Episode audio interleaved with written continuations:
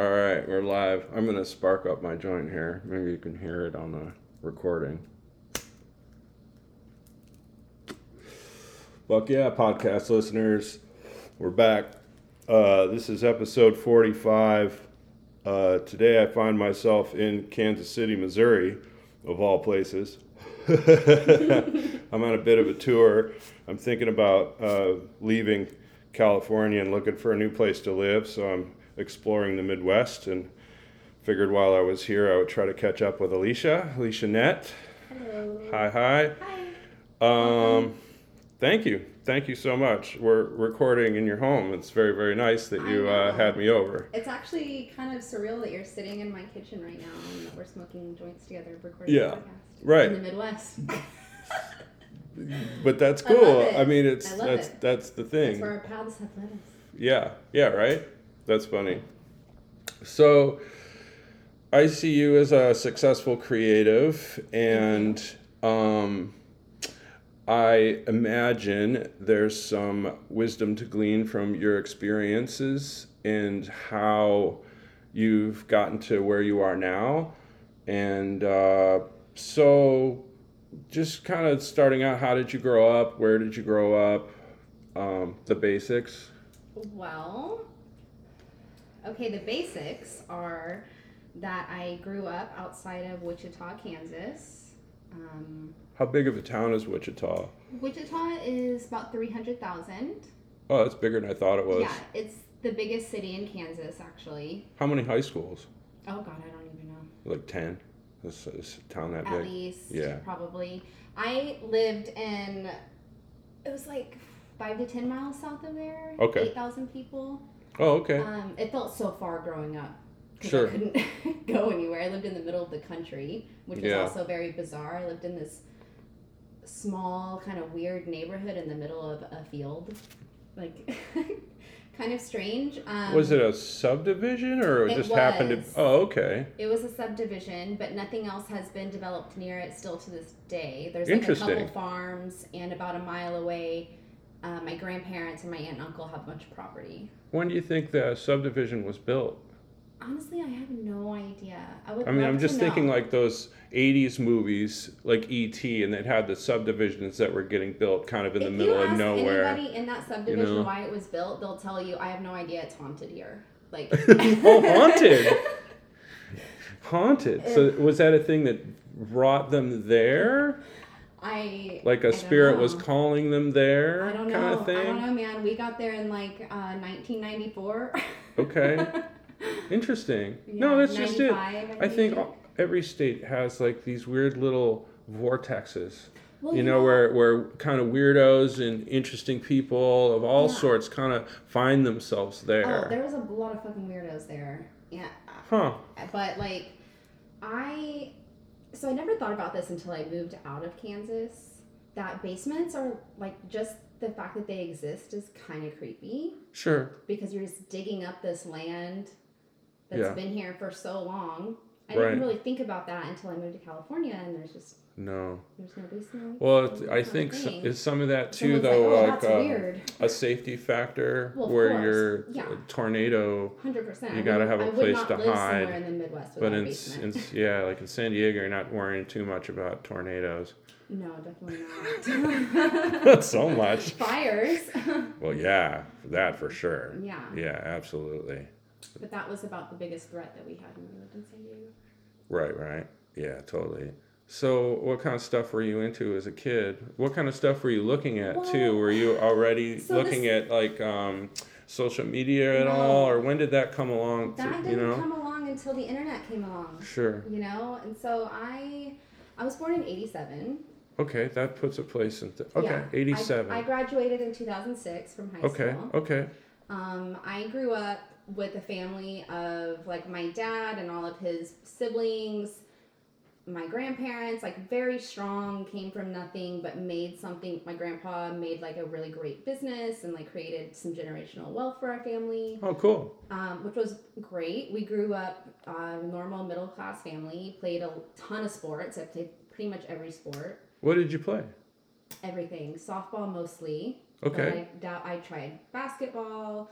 I tried gymnastics. I didn't try soccer. That's the one thing I didn't Okay. try. Yeah. Um, cheer, dance, Right. all of those things. Did you get like uh the uh the varsity letter and all I that? did. you have a, a letter All jacket? years. I did not because I was on the dance team. So while it was a varsity sport, it didn't really need like the jacket wasn't really. I I'm didn't want to wear that jacket. oddly I'm very similar. I played varsity volleyball four years of high school, but the rest of the Okay. school didn't consider that like a sport even kind of. yeah, and we were all misfit, long-haired metalhead dudes Sure. that would blast Slayer when we practiced, and you know. But that's the thing. I have the letter, but I never got the jacket, Yeah, and never never got the like jacket. kind of repped myself as a jock, you know, No, which I was very was- symbolic at that time. Still, well, you I know, was like, tr- I was a troublemaker in high school. Like I was always getting in trouble. I was For really, what? Well, I did. I made really good grades. Like grades were good, but I. So I should go back. so sometimes that's like the smart, mischievous people that are just kind of bored end up, you know, getting into trouble if you're getting really good grades like that. Because I did too, and I had nerdy friends that were Yes. sketchy and would start It's like fires and Honor put glue in like, doors. president of my business professionals of Oh, America wow. club. Like. That's cool. That's but cool. was like suspended for being drunk at school and like just doing like what what what what know. age were you getting busted for drunk at school? just all of them. Starting like fourteen. Okay, really. that's what I'm asking. But- yeah, because again, like the people listening, you know, Yeah, probably a lot of them started smashing booze at 14. You know. So I think that it's important to note that we didn't get cable television until I was in the fifth grade.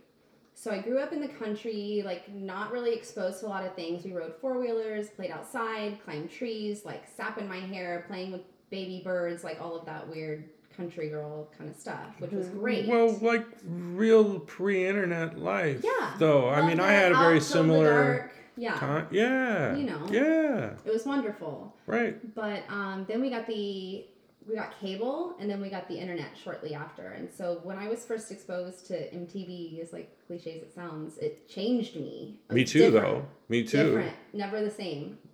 I don't think people understand the impact of MTV. It was I've talked to about it in a, quite a few podcasts. Yes, Yeah, yeah. it changed Well, me. you talk about why, you know, because again, it, a lot of young people just don't, uh, you know, they've only seen MTV in the context of like reality shows yes, and stuff. okay. It was like the that's true. concept of a music It was video so was, music new. video. Yeah, it was. I remember having that conversation with a friend. Like, wait, they're they made videos to songs. Like that idea itself was preposterous. Other than just a live performance video. Right. I was like, well, how the what the fuck? And they're trying to do a whole network of this shit. How is that gonna work? But they were amazing. Well, and so some of the early shows that I remember, so I came into the MTV era around like 97, 98, 99. They're doing like making the video. Britney Spears is just introduced with Baby One More Time, and they did a making the video to that. And I was like, oh my gosh, who is this? Just seeing like these young women who are teenagers who didn't seem that much older than me. Right. Oh no, it's cool. The, there will be there will be is going off. yeah there will be funny little background sounds here and there. turn it off. We are in a Power in a home. I don't think they would have heard that. and, Okay, you know, sorry. it's all good. Um. But so yeah. seeing Britney Spears, I was like, oh my gosh, I've never seen uh, women like that. Right. I just hadn't. I I did with my own mother. My mother was like very beautiful growing up. My stepmother was really beautiful, and they both had these like fun lives. But I to see it on TV and like trying to replicate that, and then also being exposed at the exact same time to like MuchMusic which was a canadian station and it was playing pop punk i never even ah. knew what any of that was Right. so i was Right. like intaking all of this and then the And what kind of year is this we're talking then? this is like fifth grade, so 99. Okay, yeah. Yeah, I'm so it's like, trying to place where I was at 99 too. yeah, 99 is when we got MTV, Okay, okay. I Yeah. believe. Yeah. It was Real World Hawaii, or maybe it was San Francisco. Yeah. Well, that's Not the first San Francisco, but it, the second. well, and that's when I was living in San Francisco. when they did the first Uh, one. Yeah, all my friends were like, "You should go get in line for the casting." I was like, "Fuck that! I ain't got time for that shit, man. I'm a fucking graffiti writer, bro. Like, busy. I ain't trying to.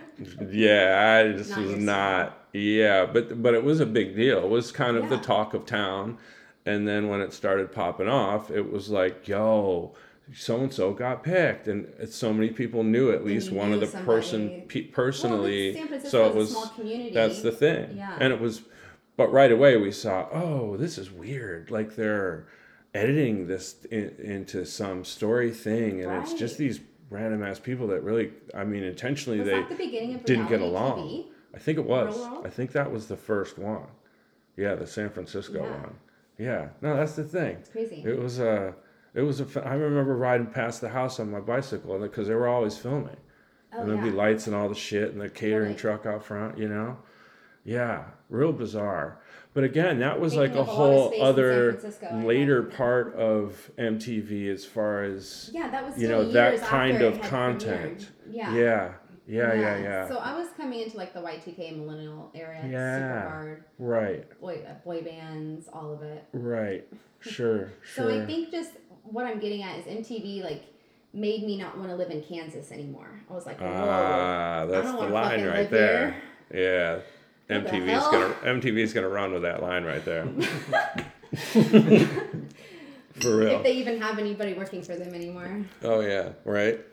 No, but that's that's that's just it. It's like you need to see those things and see what's possible, and then it seems achievable.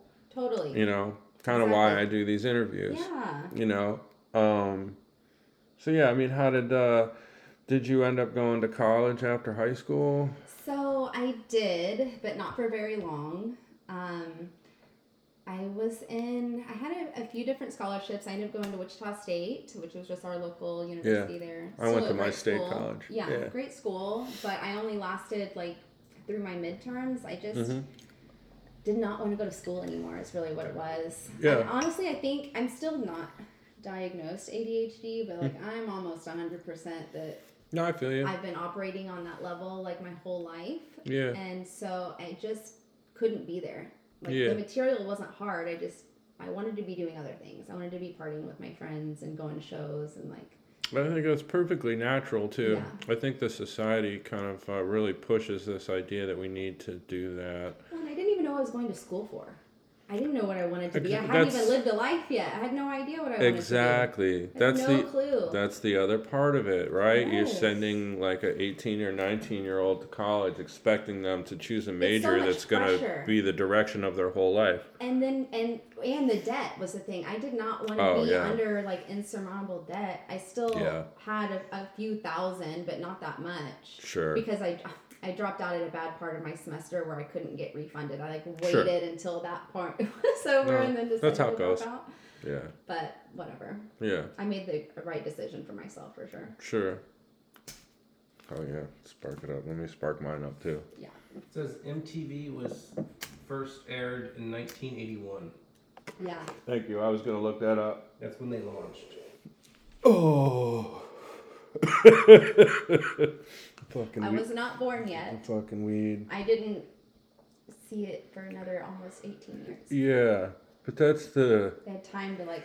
But e- but that's just it. Even in its incarnation much later, it still had a huge impact on Exactly. you. Yeah. It was its own thing. So I just watched that Woodstock documentary on Netflix the other day. Did you watch it? I think I did. It's like the three part about 99 and everything that went wrong at the festival. Mm. Like with Korn and Limp Bizkit and like all of those. That I haven't seen The seen. MTV one, basically. Yeah, that I haven't seen yet. Okay. Well, it brought But me I'm- back to that whole era because that's all what I was listening to as well. Anything that was on TRL, which at the time was Korn and Orgy and Limp Bizkit and like all these nu metal bands that I was listening to on top of also loving Justin Timberlake with every ounce of my whole body. Well, what appealed to you with the metal music? I mean, that's the thing. Like when I was a kid, girls didn't like metal. I You know what I mean? Or it was the sketchy boys. girls. well, I am a little sketchy. Don't you, be fooled. You know, that's She's the from the south side, okay? That's that's the thing. You know what I'm talking about. Yeah, no, I I live in a very like male dominated family. Lots Okay. of cousins. All my cousins are like my brothers basically. We're very close. My fam- my extended family we're like we're a regular unit. It's Yeah. kind of weird, I think. Well, I mean, I think it's a little weird compared to Weird how. in a good way. I love it. Well, but- com- compared to like how this family structure is a bit small, but I think Right. you know for a lot of people, especially in this part of the country, yeah, to have a big extended family unit Mm-hmm. Yeah. together, Well, compound we all style, up like within a the mile way it of is. each other too. We're all so close. That's so cool. some of my family lived in that same neighborhood with me Okay. in their home in their home. And then like I said, my grandparents and my aunt and uncle were a mile away, so we were all Yeah, but anyway, the Mixing boys were it up. always listening to it. They were motocross, they were BMX. me too. So I'm listening to what they're listening to and I'm jumping on the trampoline. Right. And it's on TRL, so I'm watching the music videos, which were awesome. What was awesome about them to you in particular? Um, I mean, was it the fashion sense or the? No, now that I can reflect back on it, it was cinematography because Hmm. that's what I love is Oh, which you kind of specialize and- in, really. Yes, I love composition. I love Yeah. just seeing stills and visuals like in my Right. brain and in my Right. eyes and Right. watching them on TV. That makes so much sense. Yeah, Okay. that was it. Yeah. That's. Thanks Okay. MTV. Right, right, right. Did uh, MTV have any effect on you wanting to get tattooed? No, I don't think so. I think that was um, getting involved in like the hardcore scene.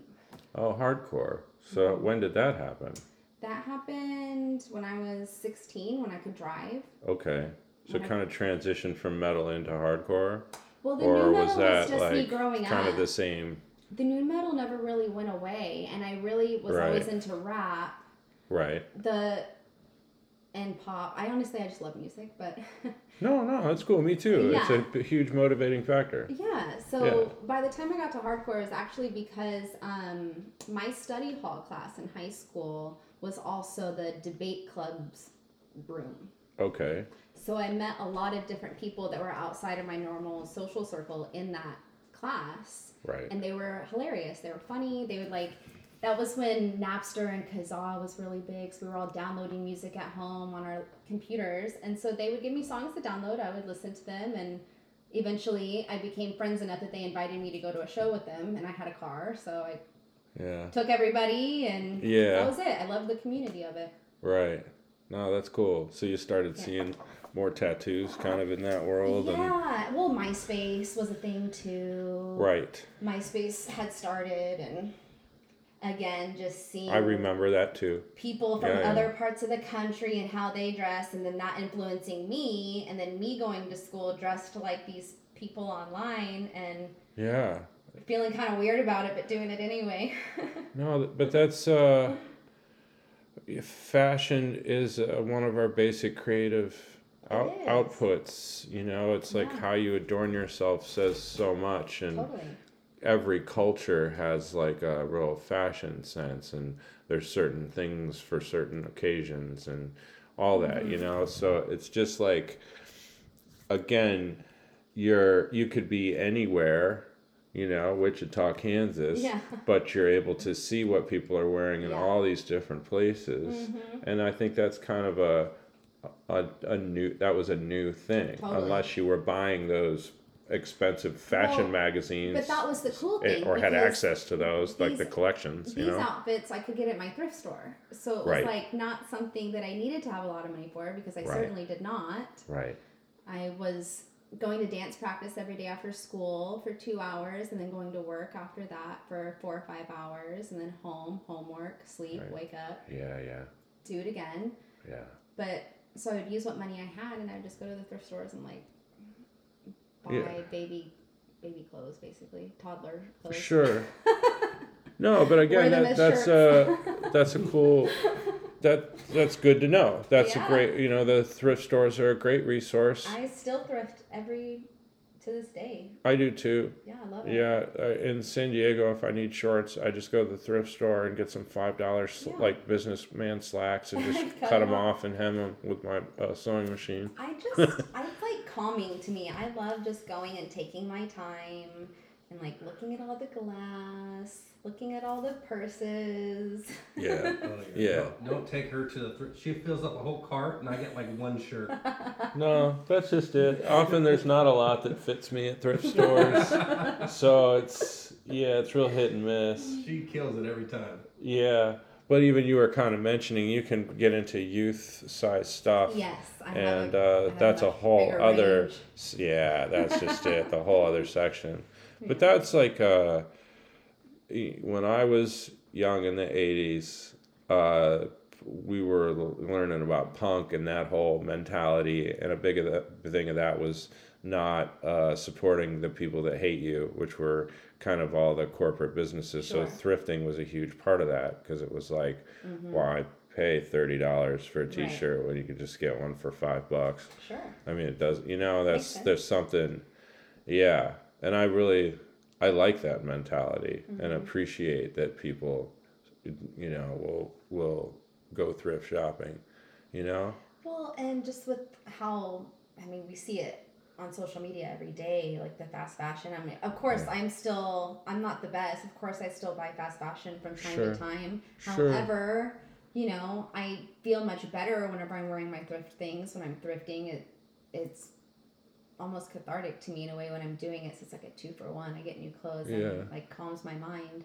Sure. But I think people are just becoming so much more aware of the damage that the fashion industry is doing. That the Yeah. the thrifting and the upcycling is, if you're not doing that in the future, I don't think you'll be successful as a yeah. business. You know, Yeah. it's gonna, it's about to come full circle, and people are gonna. Yeah, it seems like America needed to kind of, like when I've been in, say, Paris, the Mhm. girls are wearing. First of all, things from maybe five different generations. Exactly. So something from grandma, something their mom Mhm. gave them, something super old from the 1920s, like a scarf or something, and then some brand new Nikes. yeah. And you, you know, but a lot of it is, pieces, but again, it's like- the test of time, you know, maybe only paid for the shoes. right? You know, thrifted amazing. the pants or something. It- Yeah. That's the thing, and I That's and a lot I of outfits I put together actually. I like would say. that. A lot of different mix and matching between thrifting, gifted. that, but that's cool. Yeah, you know, I like and it. and it's I. style. Uh, it's just you have your own taste. again like when i'll ask them you know what's what you know and there's a story kind of behind each thing you know which Mm-hmm. I think uh, again you lose with fast fashion Yeah. you know it's just you know oh that's the t-shirt i bought for this season Well, that's also, I think that goes hand in hand donate with just social media too. Like this idea that we have to have fashion so quickly now is because we're posting looks every day. People are seeing it now. We have to like, have, something different. People think right it's like the no outfit repeating. I don't know. I yeah feel like that adds to a lot of it. I mean, yeah stuff gets sent out and gifted so often that I know a lot of influencers are not necessarily keeping those items forever. Like they just they either resell Oh, them sure. on Depop, like because they're not gonna rewear them over and over again once it's Yeah. like photographed. So, right but that's where like the Depops and stuff like that are really Sure. cool too. yeah totally um so when did you start getting tattooed just because when i feel like i first started seeing you in pop culture and whatnot you were this tattooed lady Yeah. and I was like when I was younger, say in college, I had uh, female friends that had tattoos that wanted to work in strip clubs because they were single moms okay. and it was making great money. yeah. Okay, but they could not get work Because they- because they had the tattoos. oh, Now Yeah. it's the total opposite. yeah. The tattooed girls are making the most money in that context. Sure. But eh, you know, in the broader spectrum, uh, the perception of the tattooed woman has changed dramatically just in the, these last like 20, 30 years, say. Yeah. You know what I'm saying? Sure. And the acceptance and almost the, you know, yeah, the, the, the thirst for for sure. Yeah, And I think that's also because I don't know if this is accurate or not, but I do feel like millennial culture is like entrepreneurship, and so a lot of Mm-hmm. us are working for ourselves now. Mhm. Um, so nobody can tell us what we're allowed to look like Mhm. and not look like. It's a great so, attitude. So yeah, so there's a lot more of just us being ourselves. Right. Um, I think that kind of helps, but I come know. from the same idea as a tattooed person. It's, well, uh, you know, we have so, we just have so much. Again, our, our generation has ha- so much debt, debt, debt, debt. That it's like you have to figure out how to work for yourself almost because trying to find jobs sometimes is is really difficult. So I feel like we almost got forced into it, but yeah. Yeah. Hmm. But that's the thing, it's just adapting. Yeah. But again, you know, from my background of the kind of punk attitude of finding a way to survive that's outside the mainstream system that's a- you know, like actually trying to push you down, you know. But I also like, you yeah, that's just life as a woman, though. Not, not Sure. even necessarily Oh, a right. tattooed woman. So I'm like, I don't know. Yeah. I just have always kind of been um, treated the way that I'm treated, no matter if I had tattoos or not. Sure, sure. Um, did you ever? Were you modeling back then too? Um, so I started getting tattooed. My first tattoo was when I was 17, but I didn't what was the first one? it was on my lower back. It's been Oh, classic. up. Yeah. Yeah, It was no. very 2005 of me. Yeah, no, that's cool. I was tattooing full time back then. Yeah. Yeah, yeah, yeah. No, I get it. Are you talking about a tramp stamp? Tra- tramp stamp, y'all. No, a lower back. A lower back tattoo. Yeah, no, I that's was all good. 17. No, that's cool though. Where? Um, what was the law? Or where? Where did it happen? My dad signed for it. Oh, okay. What? Where were you? I was in South Wichita. Oh, okay. And Um, like New Mexico was that way. If you if you were under eighteen, your parent could come and sign for you up to like maybe fifteen. They, Well, girls were starting to get little tattoos. It was like becoming popular, like little Yeah. tiny ones here or there. And so I was begging my dad to let me That's how it one. starts. Yeah, begging my dad. Well, then he started getting tattoos. Oh, My- cool. My dad was kind of a young dad, and so Cool. he started getting tattoos, and I was like, "No Right fair. Yeah, like, yeah. I, I want one. I'm the one that told you about him. Like, whatever. Being Oh no, that's a really cool influence to hear about. You know, your dad was psyched on it too, and you were just kind of caught up in it. so he called me one day and he's like, "Hey, I'm at the tattoo shop right now. If you want something, you gotta come now." And I Yeah. had no idea what I wanted, so I was like, "Okay," and I just like scribbled something on a piece of paper and like gave it to the guy. I was like, "Can you make this look any better?"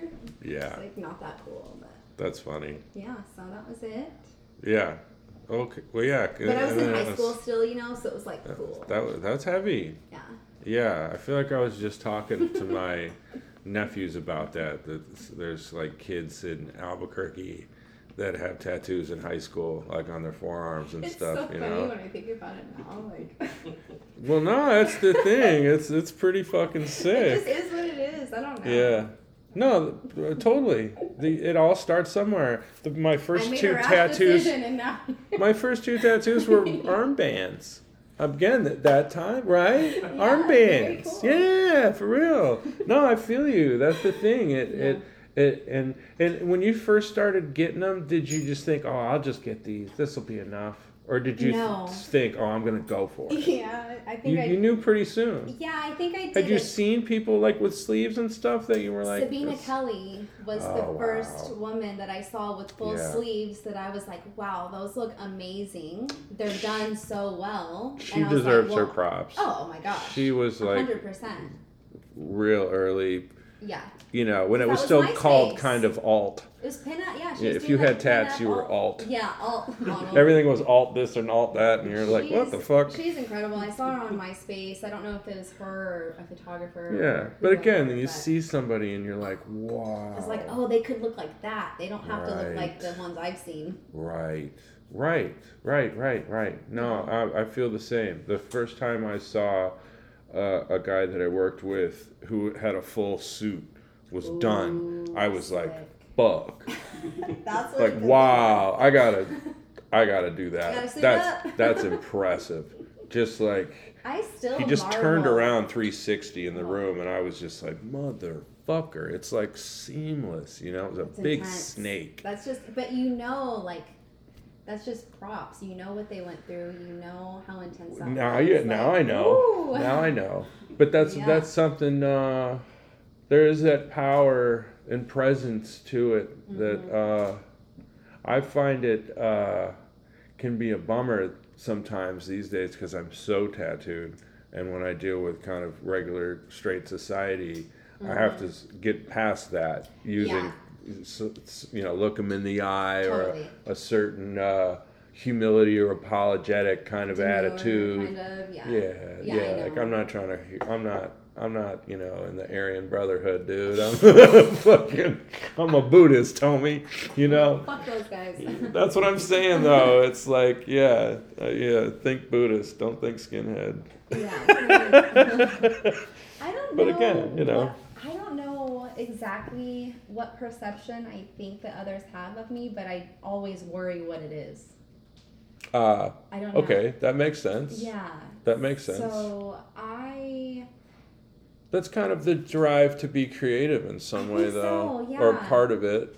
You know. But you know, a lot of like, so if I'm meeting somebody, if I'm having like a business meeting or something with somebody for the first time, I'll wear long sleeves a lot sometimes just Ah, to not, because I can right. do that. I know that's a big thing with with uh, women, especially. I think I've Mm-hmm. Just tattooed. to see like how the conversation is and like, I've tattooed female friends on their arms, and they like in San Francisco who are lesbians, well, and then they Yeah. get their sleeved, Mhm. and then men just come right up and grab oh, yeah. them, Oh, and they hate male attention. it's so annoying. and and and so they were like, "Damn, Mike, like, I love my sleeves, but fuck, dude, it's like I I get at 'em." more male attention now, and I w- Yeah. don't want it. I didn't want it. I, yeah, I just understand that frustration because Yeah. then she was working as a photo assistant, and even in the summer, she would wear long sleeves, mm-hmm. and everybody was like, "She's hiding something." You, know what I mean? It's just the it's just the extra attention. It's not even. I Yeah. mean, it's male attention, but it's all attention. oh no, for sure. Sometimes you just don't want to be perceived. Yeah. So you just, if I can put them away for a little bit, I will. It's if it's kind of nice in that way too, though, that you can just kind of tone it down, Yeah. you know. Yeah, I guess because I don't have my chest or my throat. There's, they'll probably stay blank forever. I think that's good though. I've had that conversation with people before. Mhm. Like when you look at a a bust in a museum, it's a particular shape, right? So the idea is that the base needs to balance the pedestal of the, the throat and the Mhm. weight of the head. That's Right. why it's this shape, uh, you know, a classic bust. Yeah. But if you interfere with the, the neckline and the chest, right? Every bust has a bit of the Mhm. chest, no Totally. breast really, Yeah. maybe a bit of the, the hint of it, but it's it's that balance. Right. And again, I think like I have tattooed women on their chests and I I feel like I've tried to talk them out of it oh, really? each time. Just because I do there's something about that have regretted their chest tattoos later in it, life. it changes every time you add something around your face it changes the that balance For- so to speak For you me, know it's, it's just for my own body personally. I like playing off negative space. That's why Cool. I never filled my back in. yeah That's why I try to keep um, my legs symmetrical to a certain extent. Like I just, hmm I like the negative space. I think it helps to almost create curves that I actually don't have. of course of course by having dark spaces and certain lines of my body. Right. So it helps me a lot whenever I'm That's a- and stuff. well no that's a great way to look at how you Mhm. develop your tattoos Like and what uh, like wearable. my body's basically symmetrical Mm, you nice. know like balance. Mhm. v- yeah Mhm. yeah the rib cages are both the same size like. Um, my arms, I would do one on one side and the same shape on the other side.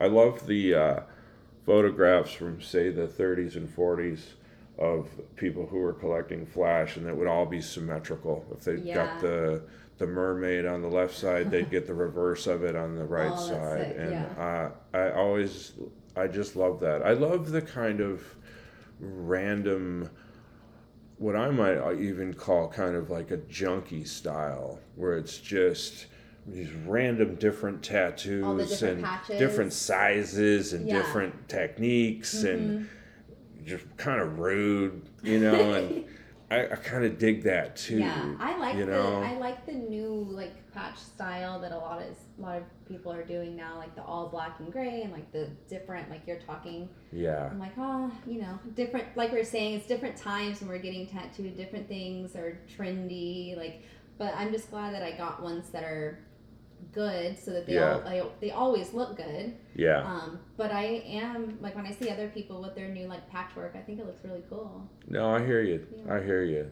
Yeah, I'm fully suited. I don't really have room for anything Yeah. anymore. I So. I uh, kind of can observe it. And even my body is a bit of a time capsule. left.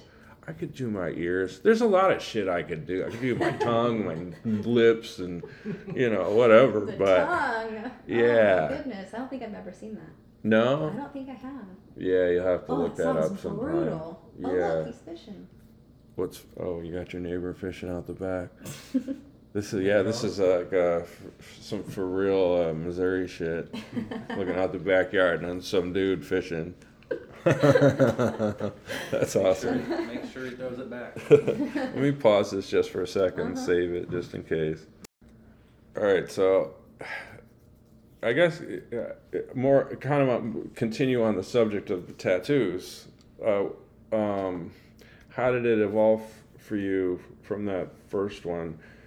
You know, I mean, did it? Uh, did you do like your lower arms first? Um, you know, I to kind did of my top right arm first. I did like a little half sleeve on the top from Yeah. here to here. I think that's a really common early spot for people to yeah, get work. I, I, I got like a cute little um, piece from like my childhood, like Polly Pocket and Disney Castle and My Oh, Little cool. Pony. My sister did the same. She's got a My Little Pony even. yeah, on like a cloud of mac and cheese or some shit. Yeah, it's, uh, yeah, yeah. No, I feel you. I got a Barbie on this arm somewhere. I like. I like Yeah. that, and th- those can be really fun things to interpret too. totally. You know, yeah. it, to do like I think I've done a Barbie doll or two, but it was in my style, and you know I tried to hook it up nice. Where's mine? Oh, mine's like the um Oh yeah, that that's girl cool. uh, Lauren Windsor from Australia. She Mhm. used to come to LA every once in a while. Cool. She, would, she would do the Long Island convention, and so I would go Cool. see her yeah. and get a couple little thingies. But um, yeah, I started with the half sleeve, and the person that did that, I went and saw a couple more times as just as I could collect money. I wasn't getting tattooed frequently at that time because I was Yeah. still living in Wichita and pretty broke. I was in cosmetology school at this point. Oh, cool. And- Another thing my sister did. Yeah, I took a year Right. off from school and like was working in call centers and just boozing a lot and Yeah, being young. going to shows and just being debaucherous. And then I was like, oh, I gotta get my shit together. So I'm going to cosmetology school and took me like two years to get done with it. I hated it so much. What did you hate about it? I hated going there. I felt like I was good. Again, yeah, I mean, you kind of like, just I'm were like, fuck college. So you're like, okay, well, I'll try it. Like, well, Yeah, yeah, I mean, again, a lot I'm- of young people go through that where Totally. the college wasn't good, so you try a trade school. Yes. And the trade school, at least you can get through it and you have yeah, a I trade, got through but it. I was working, so I was still living on my own. I was working part time at like different gigs, getting myself through cosmetology school. cool. Um, I made it. Yeah. Yeah. And then I started working at a really nice salon in Wichita, and I loved them. I loved working there. Um, they were involved in some other creative things around Wichita, some like art things and some different um, charity events that they would do yearly. Okay. And so I started to be able to help with that, and I gained access. They had a huge costume closet above the the, Oh, the wow. Okay. above the salon that I didn't know existed, and so they started giving me that room to do shoots in, and I could use all of their wardrobe, and so they were they were really cool about that when I started like taking photos and putting them on the internet. They would let me like leave town and like go do stuff, and Cool. yeah, so that was cool. Where were you sharing those kind of photos early on? Um, early on, it was before I even started using Tumblr. I was just using Model Mayhem. I remember that. I used uh, I used that as a resource as a photographer. Yeah, sometimes you know. Yeah. So no, I- because the thing, it was a thing at the time. yeah, it was so popular at the time, and it made And again, it was it was useful. it was so useful. It made it Yeah. very easy to find people in any city or state that they lived in. So if I was traveling, I could find creatives, or I could post a notice that I was traveling. Well, and and people also the um, tattooed models that normally wouldn't get any anywhere with the regular model agency. Yeah. So there was to work for ourselves. yeah, like sites like that where Well, you this was know as the internet, you know, Flickr's becoming a thing, and you know, photographers are sharing their work other places. Tumblr slowly be- becomes a thing. So, you know, you're working with a lot of amateur photographers at that time. Just That's where I was at too. Yeah. I mean, I was showing those photographs in galleries once I, you know, did my thing to them. But Yeah. but yeah, Yeah, know, I hear you. A lot of stuff like that and or I would go like to Chicago and work with people for free that I felt like were better than me so that I could Right. make my portfolio better. Right, But I would eat the cost of going there just to like try to work with other people. So Right. I started that's doing kind of your education in that whole Yeah. world too. I started Chicago and Dallas and then Austin were the first three like bigger cities that I went to because I could drive there from Wichita. Okay. Besides Kansas City. Yep, yep. Um, and so that's actually like when I go to Texas, I still have like a lot of friends there. Yeah. Um, same with like Chicago felt really fun to go back to because we just went there um, a couple months ago and I hadn't been there in years and years and years. And it Yeah. just felt cool to go back somewhere that I used to spend a lot of time. I spent a lot of time in. Chicago t- myself. I was in two graffiti crews from Chicago. That's Yeah, awesome. got to see it on a whole wild level. That's amazing. Yeah, yeah. I can only imagine. Yeah. No, that's the thing. Chicago's great. yeah. It's got a real pulse, It's got a cool energy there. uh, real particular style. I Mhm. love the uh, the difference between like North Side and South Side Chicago, and the uh, like. Yeah, it's just it. it I have I have so many good friends there. energy and its own vibe in Chicago. It's like the first place that I had been to that had neighborhoods like that because I hadn't been to New York. Well, I take that back. I had been to New York, but I hadn't seen a version of that near me Right. until I went to Chicago. I didn't go to Chicago until my adult life, but Yeah. um, when I went to New York for the first time, I was 17, and that for sure. Wow, me. 17 in New York City. I won What like what year was that? That was in 2005. Okay. I so that year was the summer between my junior and senior year in high school, and Okay. I took an internship at a brokerage firm. Interesting. I had been studying business in high school and like doing entrepreneurship classes and stuff, and there was an opportunity to like do this. And if you finish the the course and you like give the best presentation, then you get an all expenses paid trip to New York City. You get to do all these like crazy Oh, things yeah. with them, like they're footing Yeah. the bill. Cool. So I was there. yeah. every fucking week, every day I needed to be there. I got like a really cool um, financial consultant that had been there for a million years. He was like an asshole, but he really liked me because Cool. I showed up and I like did the work Yeah. and I took a lot of notes. That's uh, something the people listening. I just wanted to go to New York, man. But but again, the goal. you you had a goal and you knew that you had, had to, to kind of overextend yourself for yeah. y- yeah, your the end was in employer. Yeah, I had you my know? thing. I needed to do what I needed to do Yeah, but they were impressed by that. Yeah. that's the thing. Like Yeah. you know, uh, hustle, hustle. Because I'm ta- I talk about that all the time with friends of mine that own a business, and it's so hard to get them to get their employees to hustle. Totally. You know, and I don't know if it's just a, a generational thing or whatever, but it's just the the hustle. But but then the people that do hustle move up quickly. Mm-hmm. You know, but it's got to be sincere. Well, you I know? had I had an incentive. I can't say that I would show up to that internship every single day and try my best if I wasn't thinking I was about to get an Again, though, you had a goal. trip. Yeah. and you knew Yeah. what it took to get it. And Yes. That's what that's the point to me. Yeah. Yeah, it was cool. I mean, that was my first time on a plane, and I was without my parents. Like, I there oh, was wow. there was one adult from the brokerage firm with us, and then the lady that had just won Miss Kansas. was What? there. Wow, We fun. like stayed in the Waldorf Astoria. It was like me and this other Oh, guy wow, that fun. we both won. And we In got to the do Waldorf in Oh 17. It was so indulgent, but it I've was so video. fun. I've seen the video. It's great. Yeah. They made an educational like the whole video. They made an educational movie while we were there. Okay, and cool. They played it in um, Yeah. the classrooms to Cool. promote the program. Yeah. They, they invited me back to speak a few years ago, but I was like, no. no, I hear you though. But Thank again, it's 17. Like that's uh it was cool. I was mean, New. York City is a fucking it's a it's a thing to oh, behold. I was like this. I was wide. Me too. Oh. Me too. Ah. I lived there in my Hollister skirt, uh, my Yankees 2000.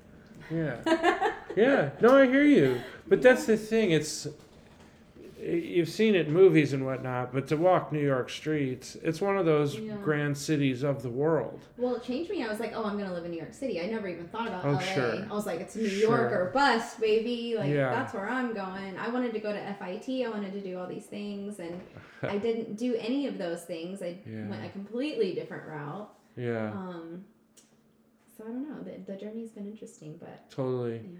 So, I mean, tell me that journey, because I knew you that you ended up in California Yeah. So at some point. So uh, going back to the model mayhem thing, I was doing a lot of that modeling, going to different Right. cities. Right. just trying to kind of get my photos out on the internet like wherever they were going just so that people in different towns would like know who i was yeah. and then that way i could visit them again and then new people would want to shoot me because they Sure. just they saw me but they missed me because they didn't see the photos until i was gone Right. so but I think it's a good for you know aspiring models say to understand the, the kind of the, you have to the build steps. relationships with people you yeah, and there is that give and take between the photographers. yeah You know what you're getting out of it and what you're not. And at a certain point, you've got to start. say You trade know, up. If you're gonna trade, make sure you're trading up with somebody who is going to benefit you somehow, whether that's their work is better or it's a good networking opportunity or like make sure you're trading up. Don't just do it. that's a golden because. rule. It's good you brought that up. I remember Joshi at Rebel8 saying that. Like, if you're going to do Really? a collaboration, it needs to be with a brand that's that's above you. Yeah, You know, that's going to pull you somewhere, Exactly. not you know that you're the one pulling somebody else. right. At least at the level that At we were at at, starting. that time. Yeah, exactly. let's Later say- that becomes full circle, but like it, it can be, you know, but If you've you- got to be yeah. kind of selective about A hundred all that shit too. Yeah, totally. right. But yeah, So- so, The, so so then you were putting stuff on Tumblr too, because that, that's the thing. Because I remember Tumblr yeah. So as an artist, as tattoo artists, we loved it Oh, I loved it. because people were dumping their personal files of their collections of imagery yeah. and they would be so specific. you know what I mean? But again, for I don't think people understand how much image searching has changed in over the time that the internet has been around. Yeah. There was a time, say, I would say twenty to twenty five years ago, image searching was really good. Mm. And you'd find a wide variety of things. There would be a lot of surprises, It's and then you could go down the the Tumblr came Yes. along, and it was like, oh, you're that into this one thing. Yeah. Here's somebody who's uploaded 300 of those kind of images. You know. Want to follow which it? was- yes, I do. yeah. But again, for us, is like tattoo artists looking for reference imagery. Totally. Let's say Endless. classic pinup girls or something. Mhm. Here's somebody who's got Oh, every uh, Alberto every Alberto Vargas pinup Exactly. ever made, Yep. and you're just like, oh fuck, it's all right there. Yeah. Yeah, I remember when Tumblr you I learned how to just uh, upload somebody's whole like archive in one batch it? versus just Oh, grabbing yeah. things here and there. Oh man, yeah. yeah, I think I still so have some folders of those archive. things. Yeah, right. I downloaded my archive on Tumblr right before it shit the bed because Sure. there was so much on it, and it's just like this huge file that sits on a hard drive right now. Yeah, I noticed mine will only go back so far. Mhm. I still use it here and there. Yeah, I don't. I It's don't really use it, but Interesting resource. But I went from like using Model Mayhem to then like when I was deciding that I wanted to quit working at the salon, I had just taken it like my third or fourth trip to New York at this point, and I was like, okay, I can't make money because I'm. How were you able to keep going back? I mean, because the Because the first one was a big, uh, you know, contest kind of thing. Yeah, yeah. you so know, when so I started, so you were able to hook up with by me going photographers there? Chicago, like doing all of that, and then people could start seeing my profiles, like on other profiles on Model Mayhem, and so it was kind of like a MySpace thing. Like you wanted to work with people that other people were working with because those looked good in your like online portfolio or whatever made you feel more legit or closer to Right. whatever. So that was Again, my the- goal again, was to try up. to work my way in there and become somebody that people wanted to work with. Right. So back then my hair was really, really, really short, blonde, like pixie cut. I wasn't even doing like the shade yet. It was just really short and blonde. Didn't have that many tattoos, just Mhm. a little bit. But anyway, I started using my Tumblr for all those photos. I was like, I'm getting all these photos. I have nowhere to do, put them. I started putting them on Tumblr. Then comes the follows, Right. and it was just the perfect time, really, um, for Tumblr. I think. That's I the thing. latched Yeah. on, and it No. worked out. It was a great resource for me in that in that way too. It connected Even me with like the skate community, like I yeah. all of that. Like my first job was How did it connect you to the skate community? this guy that started working for Ennies had followed my Tumblr, Right. and he hired me for a lookbook in like 2010 or 2011, something like Okay. that. Okay. Um, and I went out to LA for it, and it was the first gig I got where they like paid my day rate and like did all these things for me. And Yeah. I was like, this is cool.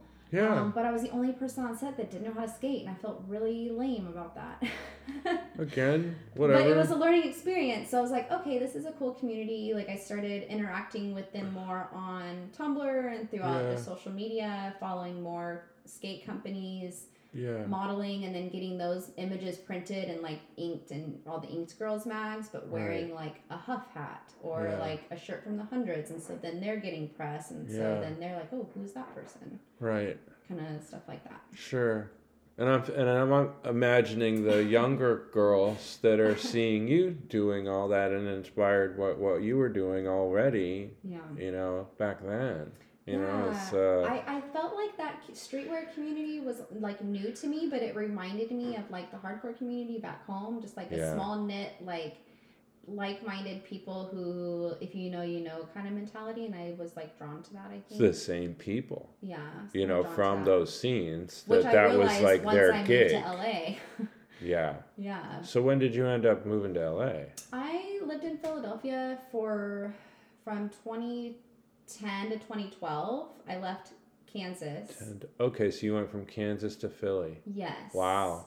So I lived in Philly. in I lived in Philly. I lived um off of Fairmount Ave, right by the art museum, kind of. I know the I can picture it in my mind. It was an old um schoolhouse actually that got Huh. converted into apartments, and they were like low income housing. So it was a ton of artists and like a couple really really old people. 'Cause my friends were the artists that Mine were too. living, you know, down there on the cheap. Where I had a friends that bought. The room, the apartments Those, were uh, great. There was mice but they were big, and they had wood floors and white walls, and they were perfect. It was shooting. opportunity there. Oh, That's just It it. was three hundred bucks a month for the room. It's like My buddies Full. bought a house from the city for like a hundred dollars, and then they had to rebuild it from the ground up. But they Wow. did. They slept on the dirt of the foundation the first Wow. winter. oh Yeah. my gosh. But that's the thing. When I was going to visit there, when was I there? Philly. That was probably 2003 or 4, Okay. I think, the first time I went. And it was a certain kind of kid that was living there and thriving there. And it was kind of tough and sketchy. And, uh, yeah, but, it was, but, I uh, liked exciting. that. It, Ex- yeah, it was very exciting. exciting. I enjoyed it. I loved Yeah. walking down the street every day to go get whatever I needed to get, and Yeah. having my post office two blocks away. I walked to that to my PO box, and Yeah.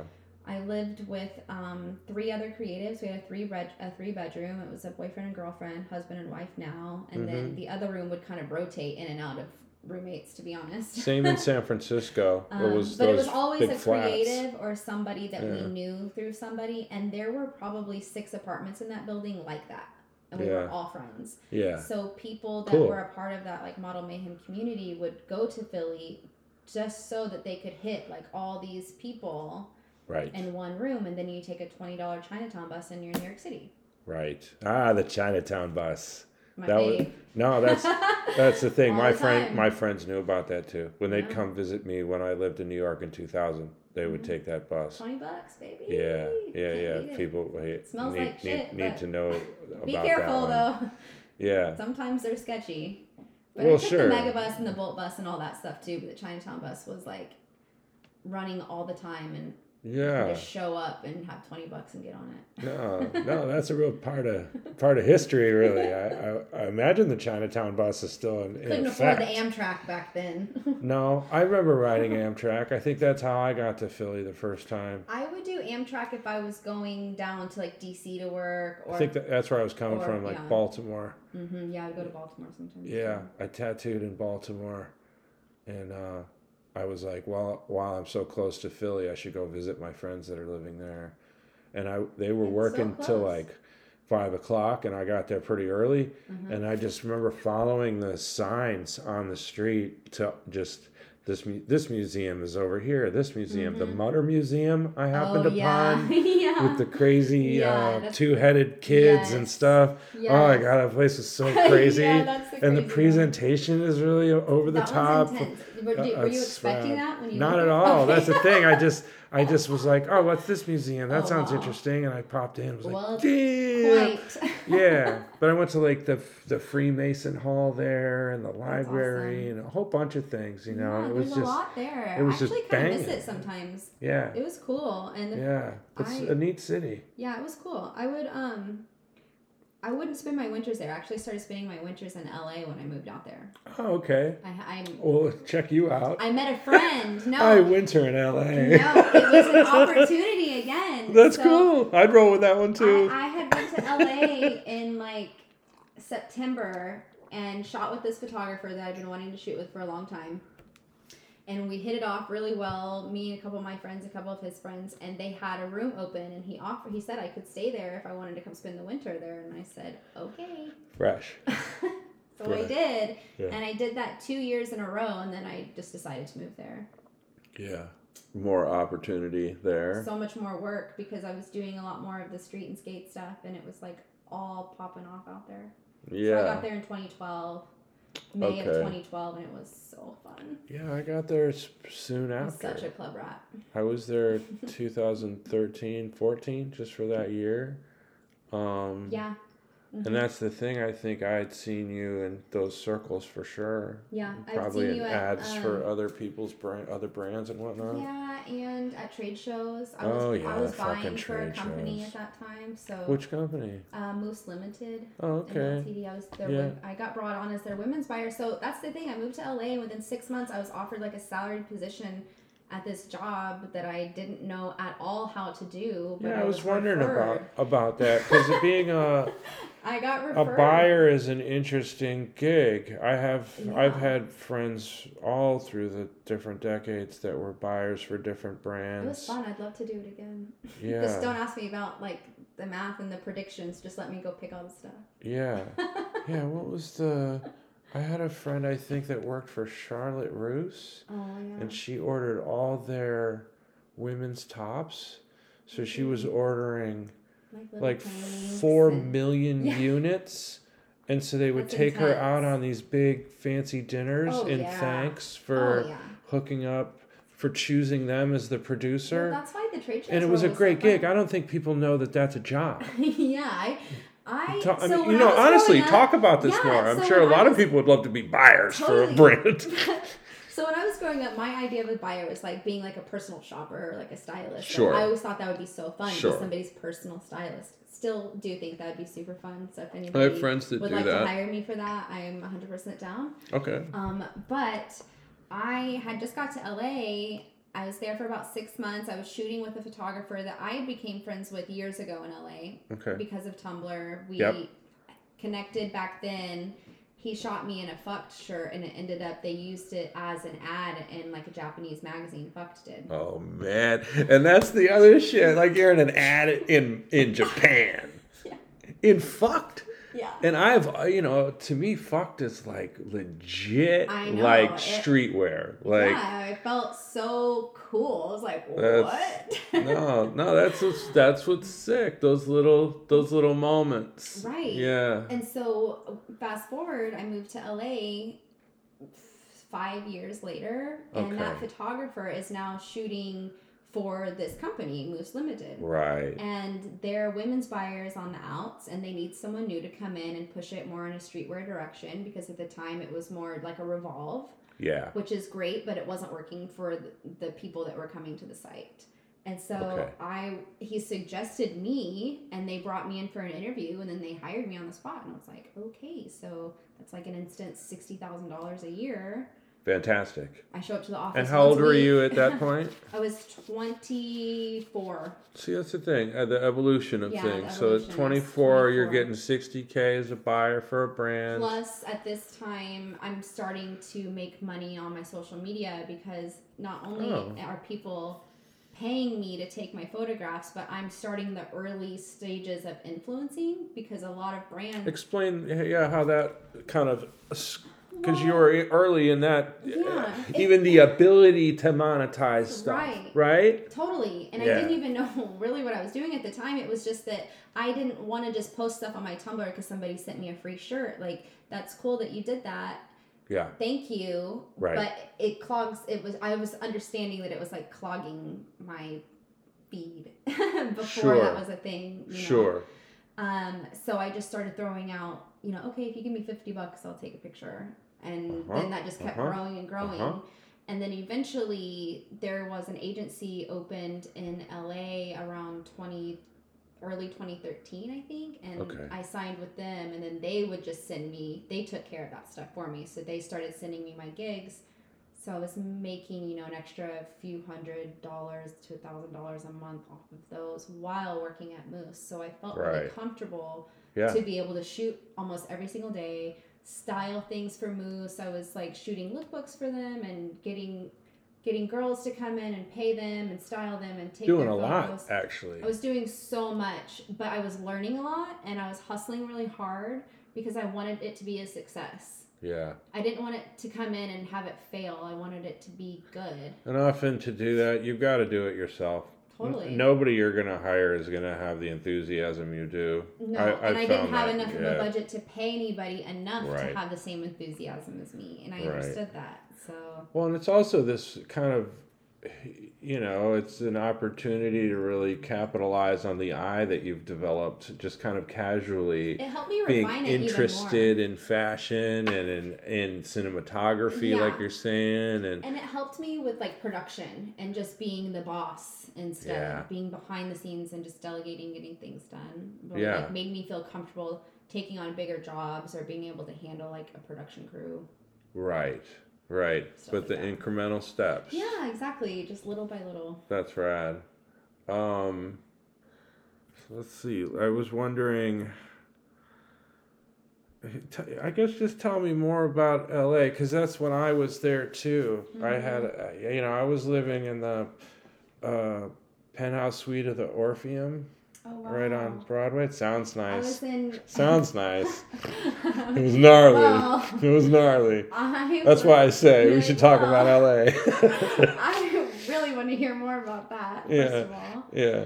um, my first apartment. So this was also like a fate. I felt like my first apartment was in Koreatown. I pretty much a lot of people were moving in there Yeah. at that point. That was a poppin' spot. Yeah, I had a friend who was a makeup artist at the time, and she lived in this really cute apartment in downtown LA. And I, you know, asked her how much her rent was. She told me that she's has this great deal with this company. They have several properties. Each one has a few units for low income. Mhm. So she sent me their email, and I went back to Philly and emailed them to find out if they had anything available. And they had like the most beautiful apartment in this Art Deco building, like courtyard fountain, like so gorgeous. Nine hundred dollars a month, one bedroom. I took Okay. it instantly. I, I broke broke my lease in Philly and like shipped all my stuff to LA, and it's like that's the sign I needed because I wouldn't have been able to live there if I couldn't have found that apartment for that cheap because I was only relying on myself and my modeling and the ten thousand dollars that I had saved in my bank account. Yeah, yeah, yeah. No, I hear you though. That's those. Can't uh, fail. well, that's the thing with uh, relocating and and like your budget. So- I had to buy. I didn't have anything for my apartment. I had to buy a couch. Yeah. no, that's the thing. But it's kind of like uh, it, often it feels like this gift from the universe. hmm You know, That's how it felt to me. It felt very positive and light. I, I changed all my sheets, all my curtains. Everything was white. I just wanted sun, and yeah. I would wake up with the LA sun, and I was like, "Oh, this is so different." Yeah, no, it's invigorating. Yeah. That- yeah, for sure, and so strange too that there's like seasonless. You know. Yeah, it actually started to get to me. I didn't like Me that. too. Me too. Yeah, Southern Didn't like. California in general, it's the like the holidays so much worse. Like, This is hated it. weird.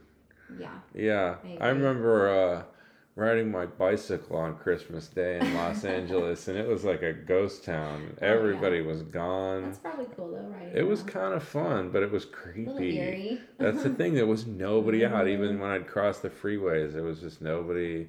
Everybody was gone, and it was like sunny, and like, what's happening? I think I got tacos. Christmas music playing somewhere.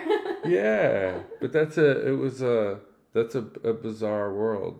So I didn't love that. I just, you know, I started getting anxiety really bad in LA. Like going to all these events and being around so many men all the time and like always feeling like I had to be on. Like social media was getting bigger and I was getting Mm. more followers and it was like making me this is like the early stages this is great to talk about. Well, yeah. it was. I, I didn't really understand it um, at the time because I never had a problem like going out and being in front of people. Like I was always ready for a good time. yeah. So when that kind of went away, it was weird to me. But I was also dealing with a lot of like personal stuff in my family life, and so it was all Mm. really difficult to know how to deal with.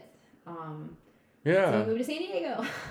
Yeah. No, but that's that's I got out uh LA for a while. that's the thing like with these great opportunities can come a, a lot more added Yeah. complication Mhm. and unknown uh bullshit. Well, I think I was insecure, and I was also felt like at the time, like that era of men was very like cool guy, Yeah. and so it was hard to like talk to them. Well, it like, was somebody- streetwear too. Yeah, but I, I, uh, think it's probably changed now. I'm not. I mean, I'm not a part of it really I anymore. But yeah, I it imagine that with the culture, just like I, I feel like a lot of those men that have probably grown up and like become great men.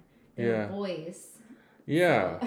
So Yeah. was just hard to be around sometimes. But that's the thing. It was like, uh, like as graffiti writers, you know, we're trying to be, you're trying to leave an impression, um, and uh, style is a big part of that, you know, and it's Mhm. like, it, and it's ego driven, Yes. you know. Since so part of streetwear is this like yearning to have the one thing that nobody else has, so Totally. you're unique and Wow. cool and Yeah. special but again it's this thing that's just bought which again mm-hmm. you know we were talking about thrifting earlier which Right. is something i appreciate about the people that are thrifting because they're not caught up in that No. cycle they're, ha- they're having to think outside the box to create uh, a look or a, Mhm. you know and and It's I, more of a I- personal I, I like i like that Yeah. yeah, yeah, yeah, yeah. But it's a, I that was an exciting time uh, for me as an artist and living in Los Angeles. Yeah. You know, it was. Uh, what were you? You were doing. I was doing Rebel8. Yep, Yeah. we moved the company down there. I think he moved down there maybe in 2012 Okay. because that sounds about in right. San Francisco, the techies had bought up all the warehouse spaces to use as offices, and we Okay. need, wanted to expand. And so we looked at LA. I remember that warehouse. It was the old Hundreds warehouse. Exactly. Yeah. That's the thing. It was like so many people had gone through that building over there. Mhm. Everybody knew where it was. Yeah. Yeah, yeah, yeah, yeah. Yeah, That's the I've been there. thing. I went there when it was Rebel8 too a couple times. Yeah, that's the thing. I remember there was always kind of people coming through. Yeah. And it was that again, like the tattoo community too. We were looking for models that embodied that lifestyle and that Yeah. our that our, our people kind of, Totally. you know. So Mhm. uh, that was always a, a neat thing. And I'd creep out of my office like, "Who's here? Yeah. Oh wow, she's cute. Rad, rad. She's helping us. Fresh. Great. Fuck yeah, that's Yeah, dope. you just you are drawn to things that interest you, and like a company like that is gonna get. Yeah." Oh, it's cool. Yeah, yeah. And Get there's that people. real, you know, it's that give and take too, you know, mm-hmm. because we needed to have people, photographs of people wearing the garments and, Totally. you know, and that's a, a big part of advertising and all that. It's mm-hmm. kind of undeniable. It hasn't changed. It's only gotten even increasingly yeah more important since then. You know, sure. last ten Sure. years now. Yeah, That's so crazy. You think that was ten years ago, right. It was. Yeah, yeah. It, that's it. Yeah, no, that's the thing. I, uh, uh, post two, po- post two thousand is kind of a blur to me. It's it's easy to place things even to the almost to the day in the the nineties and the eighties for me. But the last 10 years for me were like Yeah. very blurry. There was right, I feel like I can slow down now where we're at and Right. actually take things in and enjoy. I don't. I think a lot of that though too is just because my mind was changing and like the anxiety was you know leading to just. I mean, I, have always smoked a lot, but it was getting like a lot, a lot, and yeah, just and started affecting me in the wrong way. But Yeah. I couldn't stop, Yeah. so I had to like start figuring out like what was actually wrong with me. and how, yeah, yeah, and how to help change things. Yeah, how to So how, myself better. so at what point did you end up then leaving LA and moving to San Diego? um, I left LA in twenty. I want to say like September of twenty sixteen, maybe. Okay, think it's either twenty fifteen or twenty sixteen. okay, So I was in LA for like three or four years. yeah, that's a good chunk of time. Yeah, lived But in again, I two t- uh, different places. It can be the place you need to be to c- develop I a never career and make it the connections. The end game for me. Right, I that's what I'm trying to thought point it was out. a stepping stone. Like, Right. let me go here. Let's see what this is about. Let's go have. It's like a young people. It's California. Yeah, it's fun. I think Go have California is that kind of jumping point kind of place. New York so- can be too, but Yeah. you might not want to. I'm not fast enough for New York. there. I'm fast enough to live in LA and go out in LA. I'm not fast enough to live in New York and go out in New York. New York's wild. New York fucking kills me every time. It like tries to put me on the stretcher. I swear. Me, no, me too. That's I get it. I mean, New York's the only place where I'd get a, a phone I call can. at two o'clock in the morning and a friend's Ready to go asking, "Hey man, you going out?" Yeah, I'm I'm like, what? what? I'm, I've been out. I'm done. I'm Dude. I was about ready to go home. Where are you going? yeah, literally. No, no, I get you. So S- San Diego, how I mean, how did that end up? I mean, you, did you? I mean, I would assume you're already working in this the, that field of streetwear and Yeah. all that kind of stuff. So you need to kind of be close. Right. But so, San Diego was a nice. yeah, initially I thought, you know, since I was going into the office at Moose like once a week already, living in LA, like how hard is it going to be just to get up there once a week from San Diego? Yeah. But um, the same or two is I think so. We got there in September. It was December. Um, I was doing that. I was actually doing really surprisingly well because I'm not good at following a schedule ever. That's cool. But I was still shooting in LA and like, you know, I needed to still be up there just for my own stuff anyway. Right. There was still a lot that I needed to do. But then Moose let me go towards the end of December, I Okay. think. Um, they just I don't know if they hired another women's buyer or if they just merged it all into one, but it wasn't as sustainable on that side. I mean the men Yeah. they were spending the amount of money that was coming through that site in one day for the men was like a month on the women's side. So it was That's like, streetwear too. yeah, it wasn't. Yeah. there No, I remember really that from. Rebel Eight. Like the Yeah. actual numbers that we were able to sell to women was very minor compared Yeah. to the men. Totally. So Yeah. it was fun. It served its purpose, and it was lucky that you know I had just moved to San Diego, and I wasn't really trying to go up there every week anymore anyway. So it was like it was fine. Yeah. Um, but yeah, it was cool. I started doing different things. I linked up with the um, NBC affiliate down there, NBC Seven, and started doing um, like reporting and hosting for a music program that they have. That's dope. Yeah, it was fun. It's called SoundDiego. What an interesting opportunity. yeah, they emailed me. I me. mean, of you all the things you've done, that's an, Well, a neat pro- one. the Huh. producer of the show emailed me. Um, he used to write for Rolling Stone magazine back in the day. He retired in San Diego and started running this t- television programming for Huh. the local station. Yeah. Because a lot of music would come through San Diego, and Yeah. we would only cover like rock and rap. We wouldn't cover really any other genres. But Okay. um, but it was fun. So I would go and um, interview people that came through, and I would host parties, and so it kind of got me out in the community a little bit. Yeah. I did that until the pandemic hit. I mean, when Yeah. the pandemic hit, we couldn't do it anymore, and they ended up Right. canceling the show. But I did that for a couple years. That was fun. That's. um. So what year was that we're at now? that would be twenty. I probably started that in like twenty eighteen. I probably started that like a couple of years after I got there. Maybe a year. When did we move Sounds- here? Twenty twenty. I'm trying to think. I feel like I ran Maybe into you again in Boulder, Colorado when I was living there. When you were on the tour van with oh, Mike Oh, and my buddy's daughter who was 16 Yeah. loved Pierce the Veil I and I- was like yeah and I was like I makes think I can hit him up and we can take her over there to visit and she lost her mind was like no way Was that in Boulder or and Denver? I, I, Boulder? th- I think I, don't know. I, I barely I remember. think that, it was. Boulder. Yeah, awesome. I'm pretty sure it was. But that was the thing. It was just this random little thing.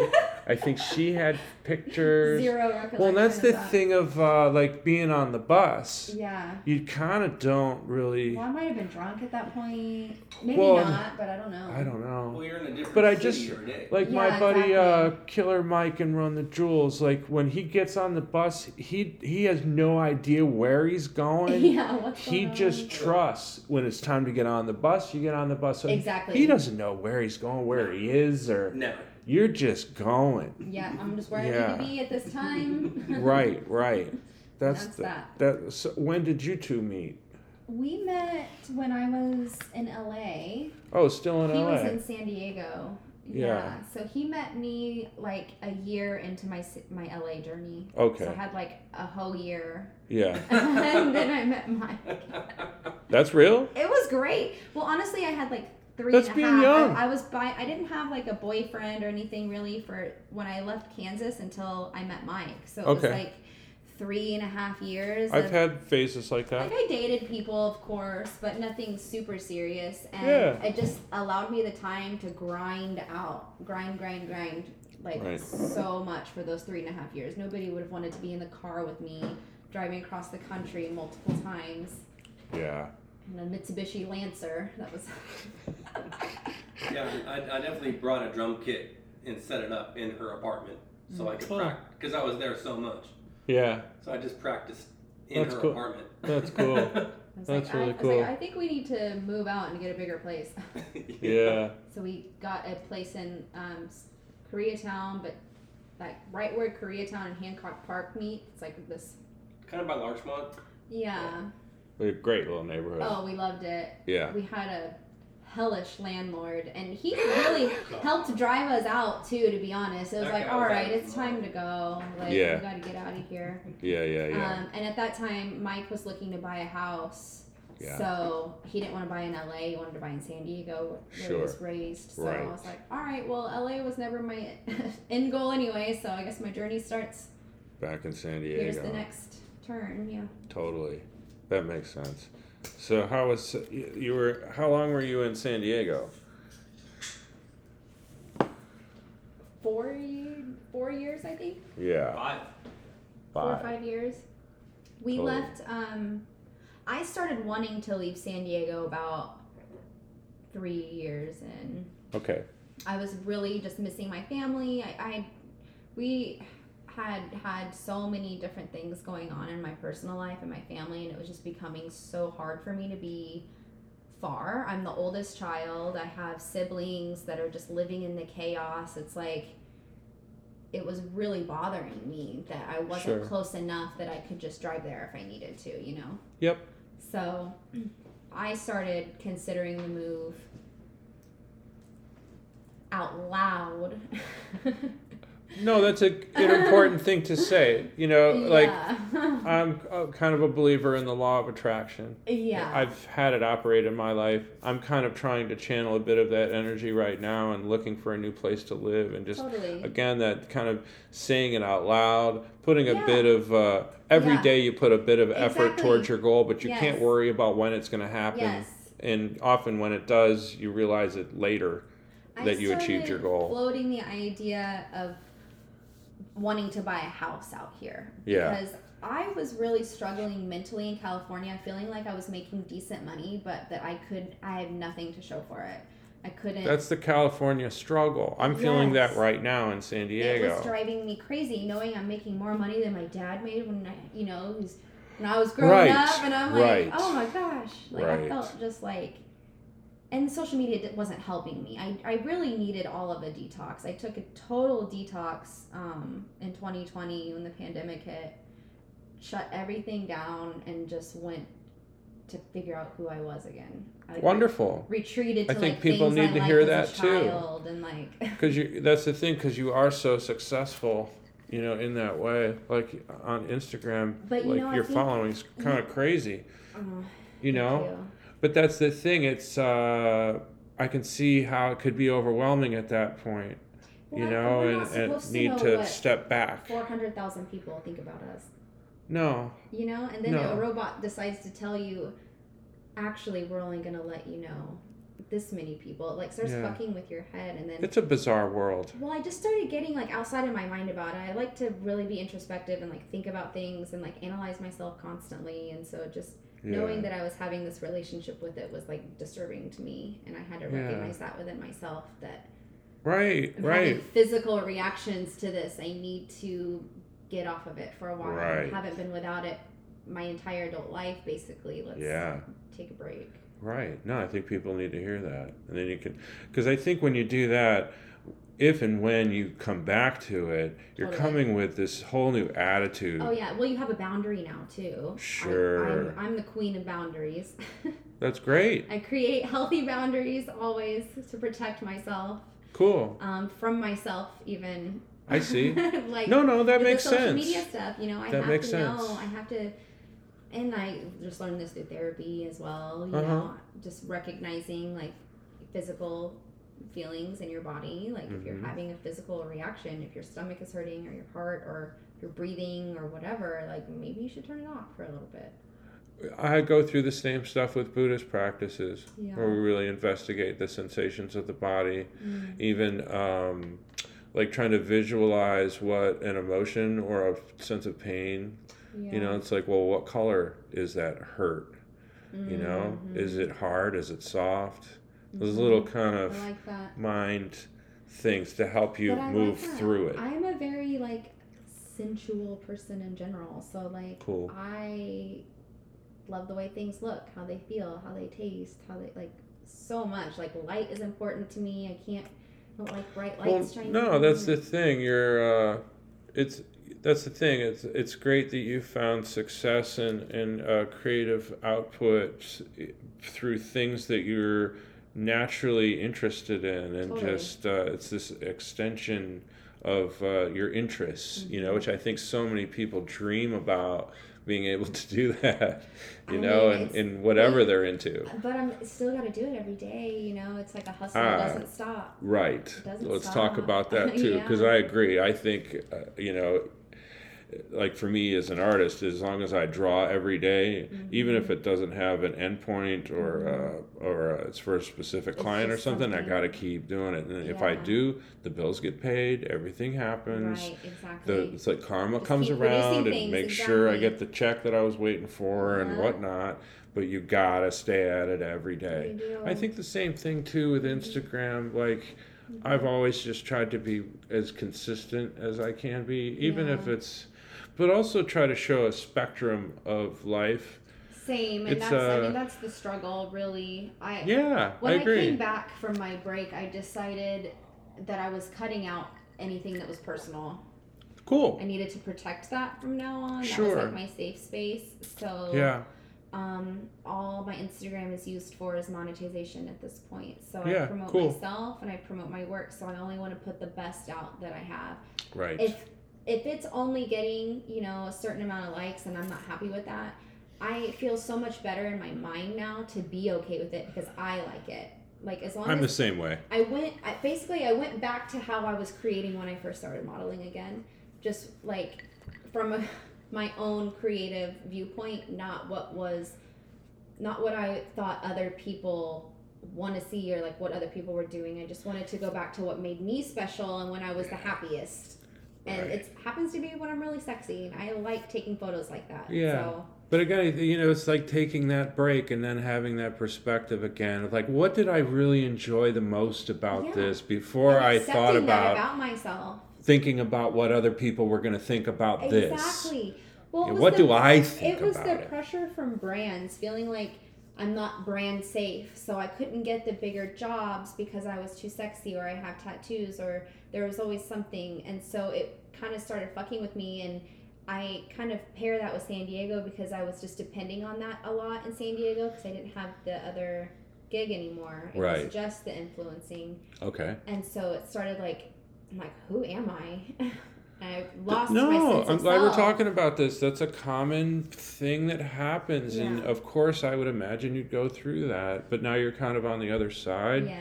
You're living here in Kansas City, kind of in a suburban. I mean, you've got a We nice have- pond out back, Yeah, we- and we just walk the yard. It's I it's love it. wonderful. It gives me peace. I wake up and see water. I can see like beautiful reflections on the water. The light changes all day, which I love. Yeah. Um, we have lots of trees around. We have lots of space, natural light. We don't have any curtains on the back of the house because I just want Yeah. the light to No, it's in. gorgeous. What's kind of a regular day like for you these days? Um, passive. No, that's the thing. You're chilling. I that's chill. but but I'm still saying like we're saying every day you've got to do something. Yes, so are you so still like doing a shoot a day I or like- uh, So okay, I wake up. Um, I go to Pilates. I love going. I found a studio Cool. that's down the street from here. cool? So I go get my workout in, come back, usually get something to eat, and then I'm energized for the day. Take a you know quick little rinse off, Yeah. and then I either create content or I edit from something that I Okay. made the day before, Okay. or even if What are you using to edit? Um, I use Lightroom for Okay. my photos. Okay. Um, and then sometimes Photoshop if I need any extra tweaks, but usually Sure. Room is fine. Sure. Um, and then I just I just use iMovie to clip my little videos together. But Oh, okay. usually I'm making because I'm a slave to Instagram. I'm making reels. Right. So a lot of editing is on my phone. Sure. I'm just on my phone using the app, clipping Right. together reels. And Which is kind of a bummer in some way to have to do it all on the phone. It is. It Yeah. is. It, that's why I have a big one. It kind of helps Yeah. a little bit. Oh, okay. That makes sense too. Still, Again, professional secrets. Get the big one. I would rather not have to do it that way, but you know, you just as a creator who wants to have their work seen, you just try to do everything that they want you to do. If they want me to use the tools that they're creating, then I have to use those tools. Yeah. But I'm filming my video on like a Sony Handycam and then I'm Right. uploading that to my computer and airdropping it to my phone. Sure. so I No, can no, we're all having to do that juggle Yeah. between things. It's kind of a pain in the ass. So I'll I'll try to clip together like a handful, maybe three to five, and then just add them to my drafts. yeah. And then that way, when I have a day where I don't want to do anything, all I have to do is upload something that I already have in my drafts and a couple story pics that go with whatever I put on my feed, and I'm done because I don't post personal things on there anymore. Right. Right. No, that's a big I thing with uh, even among my female tattooer friends, whether Mm-hmm. or not to post just their tattoo photos or photos of their entire life lifestyle, because they don't People want. love to see that, but then it becomes now you're an influencer.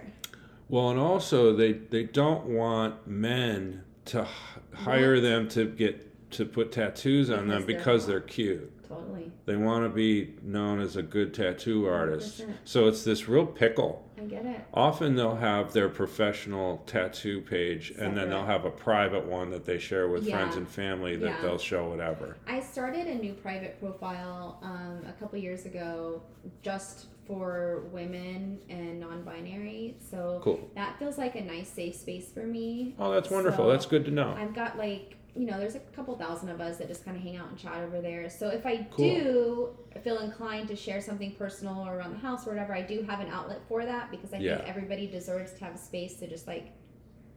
I think people want. really need to understand too, with a, even a thing like Instagram, it's a creative enterprise. totally. and you can dictate e- everything about it and Mhm. how you know what you want to show or what you don't want to show. You Yeah. shouldn't really feel pressured by anything other than your own comfort level. Totally. You know? That goes back to me just saying listening to your physical, listen to your body, your physical reactions. My gut is my most trusted Yeah, and even like uh, trust my gut always. deleting shitty comments, Yeah, blocking okay. people it's a create that that's what I'm trying to get at. It's a creative space and it's uh it's yours. It's It's uh mine, yeah. Uh, you, they're, they're privilege. yeah. I think When people. you're creating and sharing art too, it's personal. So That's true too.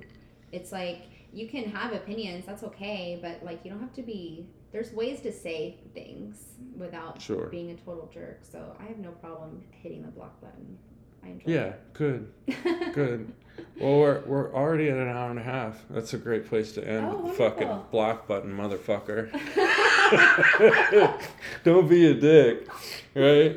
That's Uh, um, only. Yeah, I'm so glad we got to talk. Yeah, I thanks for coming think uh, my listeners will get a lot of, out of that. I sure did. Thank you. I hope you awesome. enjoy your stay in Kansas City. Thank you very much.